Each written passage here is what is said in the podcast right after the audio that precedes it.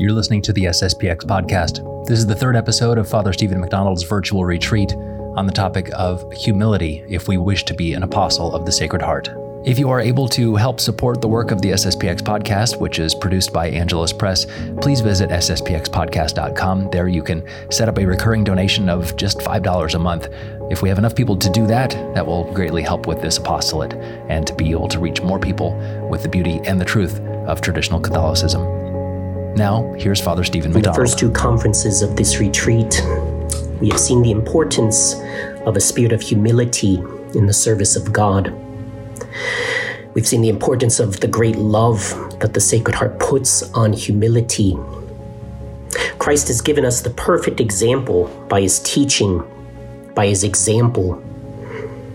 The Sacred Heart has revealed its great necessity if we wish to be his apostles. Humility is absolutely necessary for us to be apostles of the Sacred Heart.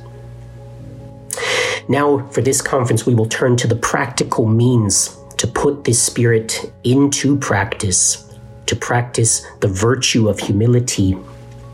And thus, we'll firstly consider the virtue of humility, what it is, and how to practice it. Secondly, we'll, we will consider the sins against humility and how best to avoid them. And then finally, we will consider why humility is so important, especially for us in this age in which we live in an age so full of selfishness and promotion of self. So, firstly, we consider the virtue of humility. It's defined quite simply as the moral virtue which restrains the inordinate desire for one's own excellence. The key word, of course, here is inordinate desire. We can certainly desire excellence, and we should. We're called, of course, to be imitators of Christ. We are children of God. But what we must avoid is the inordinate, the, the misplaced desire to promote self. Humility is the foundation of a virtuous life. It is the acquisition of virtue's first step, because, of course, it removes the chief obstacle to virtue, which is pride. If we can remove pride, if we can check pride, then of course we can build upon the life of virtue and live a virtuous life.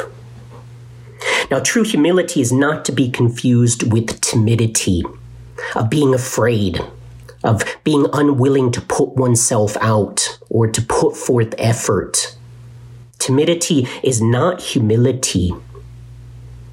True humility is not to be confused with self disparagement, putting self, oneself down, looking down upon oneself, not recognizing the gifts, the talents that God has given one. True humility is also not to be confused with a certain self effacing hypocrisy, what we would call a false humility. And you see this with people sometimes who put themselves down only so that others will build them up. They bring up some slight fault of theirs only so others will bring up all of the great qualities they possess. It's a false humility. True humility is not opposed to the dignity of a Christian life. Yes, we are sinners. Yes, we are nothing without God. But by the grace of God, we are called to greatness. We are called to live the divine life. And humility will allow us to recognize that and will allow us to accomplish that goal. It is not opposed to the dignity of this Christian life.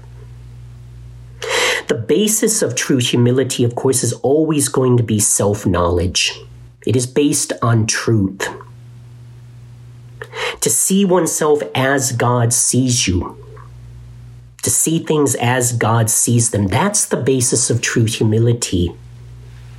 You know, we often say that in order to make progress in the spiritual life, we must know ourselves. We must know our weaknesses so that we can overcome them. We must know our tendencies, our temperament.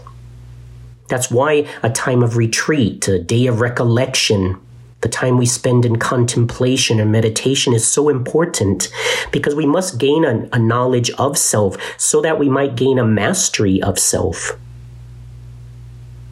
True humility then will allow us to see ourselves as God sees us, stripped of all the pretense, of all the pretend. We will see things as God sees them, understanding that whatever we encounter in this life is meant to lead us to God, is meant to draw us closer to God, so that, like a St. Francis of Assisi, we can see God in all things, in the flowers of the field, the beautiful sunshine, the clouds in the air, whatever it may be, everything will point to the existence of God. True humility then will allow us to recognize the God given talents that we possess, whether it be a beautiful singing voice or a keen intellect, a sharp wit, a mastery over some craft.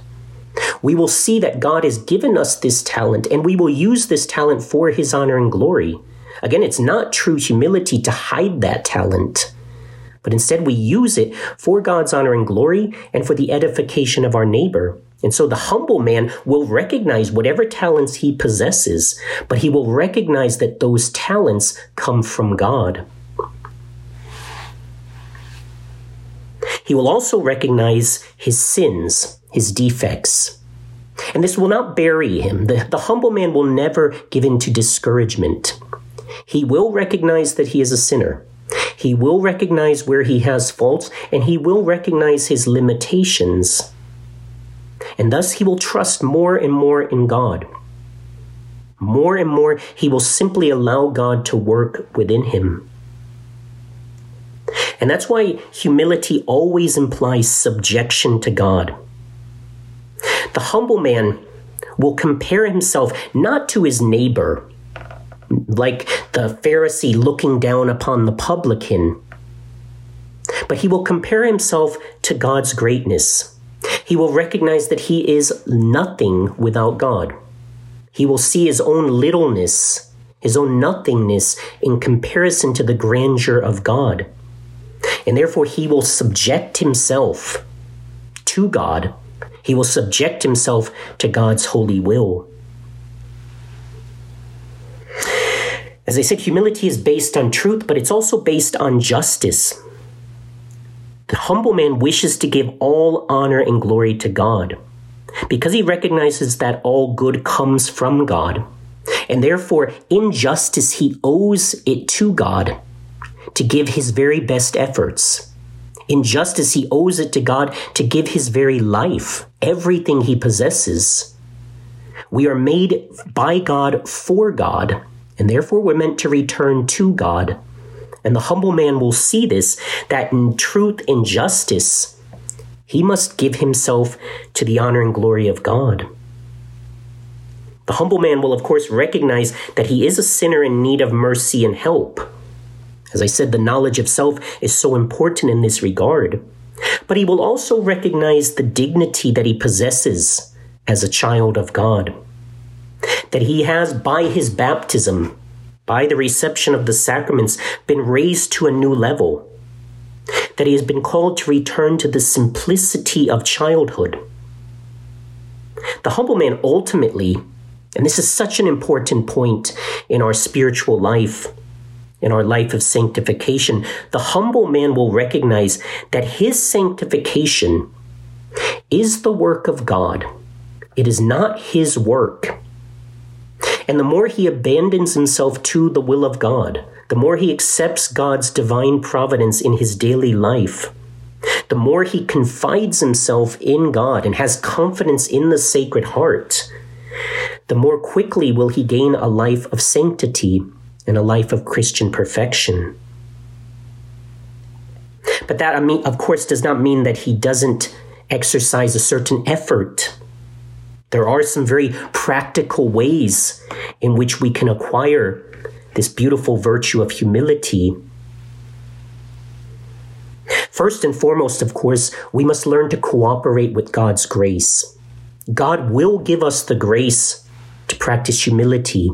He will give us opportunities to grow in humility. And He will give us the grace to perfect ourselves we, therefore, we simply have to cooperate with His grace, be open and docile to His grace.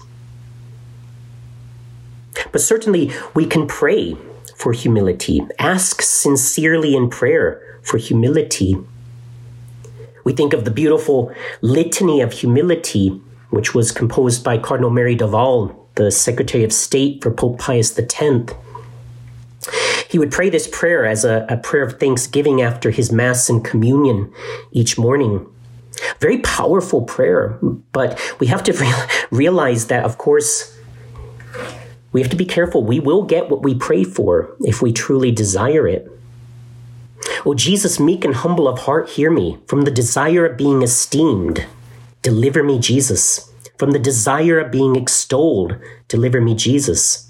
From the desire being honored, from the desire being praised, from the desire being preferred, from the desire being consulted, from the desire of being approved, from the fear of being humiliated, from the fear of being despised, from the fear of suffering rebuke, from the fear of being calumniated, from the fear of being forgotten, from the fear of being ridiculed, from the fear of being wronged, from the fear of being subjected or suspected. Deliver me, Jesus. That others may be loved more than I. Jesus, grant me the grace to desire it. That others may be esteemed more than I. That in the opinion of the world, others may increase and I may decrease that others may be chosen and I set aside, that others may be praised and I unnoticed, that others may be preferred to me in everything, that others become holier than I, provided that I may become as holy as I should. Jesus, grant me the grace to desire it. Such a magnificent prayer, such a perfect sentiment of humility. Secondly, we can ask, or we can accept the humiliations when they come our way. Rather than trying to run away or to hide our embarrassment, we simply accept them, embrace them as coming from the loving hand of God. Let me quote you from Dom Marmion again in his wonderful book, Union with God, just a collection of his spiritual direction. He says these words Do not be astonished or discouraged at the sight of your imperfections not being willful, they draw down the compassion and mercy of our God, who is touched by the weakness of his children. And then he goes, he goes on to say, You are feeling humiliated at seeing that you are worth nothing and t- can do nothing. That is just what the good God wants you to see. It is an excellent thing to feel humbled. And believe me, you are much more in the truth now than when you judged yourself to be better. We must accept the humiliations, and they will come. We all suffer them from time to time. Rather than complaining, rather than becoming upset or angry or saddened, we simply accept them and we use them to go to God. What's more, we can accept lovingly our own limitations, our defects, our lowliness, and resign ourselves to them. Now, of course, this does not mean that we become content with mediocrity. We should strive for excellence. But if we learn through time, through effort, through practice, that we are limited, that we do have certain uh, uh, defects, certain uh, faults that we must struggle to overcome, we should not be discouraged. We simply accept the limitations we have, and whatever gifts God has blessed us with, we perfect them and we use them for His honor and glory.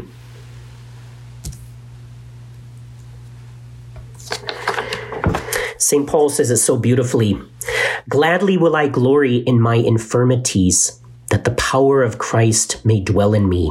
St. Paul, who, of course, received so many signal graces from God to be the great apostle to the Gentiles, a vessel of election. St. Paul, who had accomplished so much, done so much good for the honor and glory of God and for the, the, the, uh, the, the spreading of the church, he could truly say, If I'm going to glory, I will glory in my infirmities, that the power of Christ may dwell in me. Once more, I quote you from Dom Marmion. He says, There are two ways of presenting ourselves before God. Firstly, as the Pharisee of the gospel, leaning on our own works and asking God to reward us for our justice. Quote, I observe all your law. I fast. I give alms. You ought to be satisfied with me. Unquote. God detests such self righteous people, though they be really very correct and irreproachable. Or secondly, as St. Paul, quote, I regard all my own righteousness as dung my whole confidence is in Jesus Christ, who through his merits gives to my works all their value. Unquote. Hence he glories not in his works, but in his infirmities. Such people are dear to God because they glorify his Son, and this is his sole desire. What are the great enemies? The great sins against humility course, first and foremost, the great sin against humility is pride, which again we very simply define as the inordinate desire for one's own excellence. Now, there is, of course, a rightful pride, acknowledging one's talents and works, striving for perfection, finding a certain delight in a job well done that's excellent. That's a, a rightful pride that we take in using God's talents and his gifts in order to serve his honor and glory. But what we mean here is a sinful pride. A pride that causes us to hurt others in the pursuit of our own excellence. A pride which causes us to act as if our abilities do not come from God that we are the author of our greatness, of our accomplishments, that all of the virtues, all of the gifts, all of the talents we possess somehow come from us rather than from God. This sinful pride will cause us to be vicious toward our neighbor, to think ourselves better than others, to look down upon others, to compare our own excellence to the failings of our neighbor. This sinful pride will cause us to judge our neighbor, as the public, as the Pharisee did to the publican, to pretend that we know the very depths of their heart. Pride, of course, will creep in to destroy any good work. That's why we always have to be on our guard against pride. No matter what we may accomplish, no matter what good we may do, either for God or our neighbor. If we allow pride to take root in our soul, we will undermine whatever good we had done. We will destroy the beautiful edifice that we had set up. And that's why we must always be on our guard against pride. But what's more, pride also produces other sins, what we call the children of pride. The first of these is sinful ambition, the inordinate desire for honor, for a particular office, a position. And this can be present even in the member of the mystical body of Christ. When we, were, when we are overly ambitious, we desire honors, we desire the applause of men, we desire a certain position, a state in life, which perhaps is not beneficial for our eternal salvation. Another child of pride is hypocrisy, pretend virtue, denying that we have faults, trying to cover up our inadequacies. And again, we are all sinners. Again, we all have faults, we all have defects. But the humble soul will recognize that, whereas the soul who's filled with hypocrisy will try to hide that, will pretend to be virtuous when he is not. Often, this hypocrisy will manifest itself in a certain oversensitiveness when we are corrected, when someone is preferred to us, when we don't get what we want. If we react too sensitively for that, that is often a sign that perhaps we are pretending to be someone we are not. Another child of pride is disobedience, wanting to dominate authority and not obey it. Disobedience, which manifests itself in a critical spirit. This is, of course, so important for us in this day and age in which we live. A day and age which is highly critical, in which everyone feels the right, the need to criticize one's authority, one's um, better uh, people, those souls that perhaps have been given a certain authority by God. We take shots at people that we see or, or perceive at least to be on a high pedestal, hoping to bring them down to our level. We have to be careful of this spirit of disobedience, this spirit of criticism. And then finally, vain glory. The desire to demonstrate one's excellence, taking a certain complacency in one's talents or looks or gifts, natural abilities. And again, we see this in today's age. Men and women who are, have fallen in love with their own excellence, who are obsessed with their looks, with their talents, have to manifest it at every moment through social media, through the expression of their ideas. What does St. John the Baptist say? I must decrease so that our Lord may increase. Humility is so important for the apostle of the Sacred Heart. God loves the humble soul. It is a prerequisite for holiness. And as I said, especially today when we have to combat the promotion of self through social media, through the selfishness of our culture, we must learn to be humble. And that humility is, of course, is simply a recognition that all good comes from God, that we belong to God. In fact, Archbishop Marcel Lefebvre once said that the, the, distinctive characteristic of humility is the conviction of the greatness of God and the littleness of man. How can we know if we're making progress in the virtue of humility? Well, ask yourself are, Am I convinced of the greatness of God? and the littleness of man.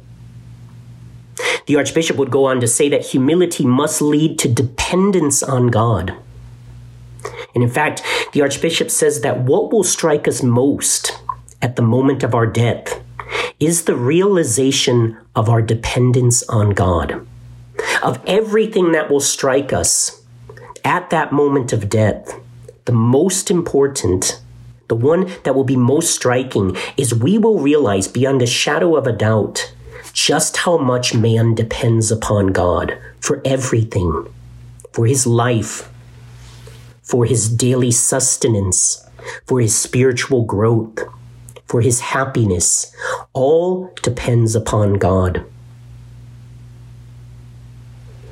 Humility, of course, is the best disposition for contemplating God for understanding God, for having the wisdom of God, for being with God. Humility opens the soul to God, opens the soul to the treasures of the Sacred Heart. Father Mateo tells us there are three ways to acquire humility. Now, he's addressing priests, and I, I will quote to you from a, a beautiful book, Father Mateo Speaks to Priests, but it applies to each one of us. He says the first means to use is obedience to one's superiors. And of course, all of us have superiors. There's not a single soul that doesn't have someone to report to. Even the highest authority, of course, they must report to God. I quote Father Mateo The first means to use is one I do not hesitate to call infallible, that of obedience to one's bishop or superiors, but perfect obedience. Obey, bend your character to the yoke of submission without reservations Love to be directed. Prefer the opinions and likes of your superiors to your own. Follow their directives, and you will have a granite base on which to build the edifice of your priestly life, of your spiritual life. Never forget that your success in the eyes of God, and this is the only success that matters, is closely tied in with your spirit of obedience. Yes, God will always give you graces in abundance if you come to Him by the path of obedience. When you make a mistake, the virtue of obedience will correct the error and double your merit. Leave the responsibility to those in authority and remain in the peace that comes to those who obey. In a certain sense, they enjoy a sort of moral infallibility. They will always be right, even when objectively they are wrong, for obedience is the surest guarantee of being right before God. So, the first way to acquire humility is obedience. Secondly, Father Mateo says it is practice. Now, for another practical piece of advice. What is the second means of blocking the flood of pride and of learning the lesson of humility? I reply by asking you a question What is the best way to learn a language?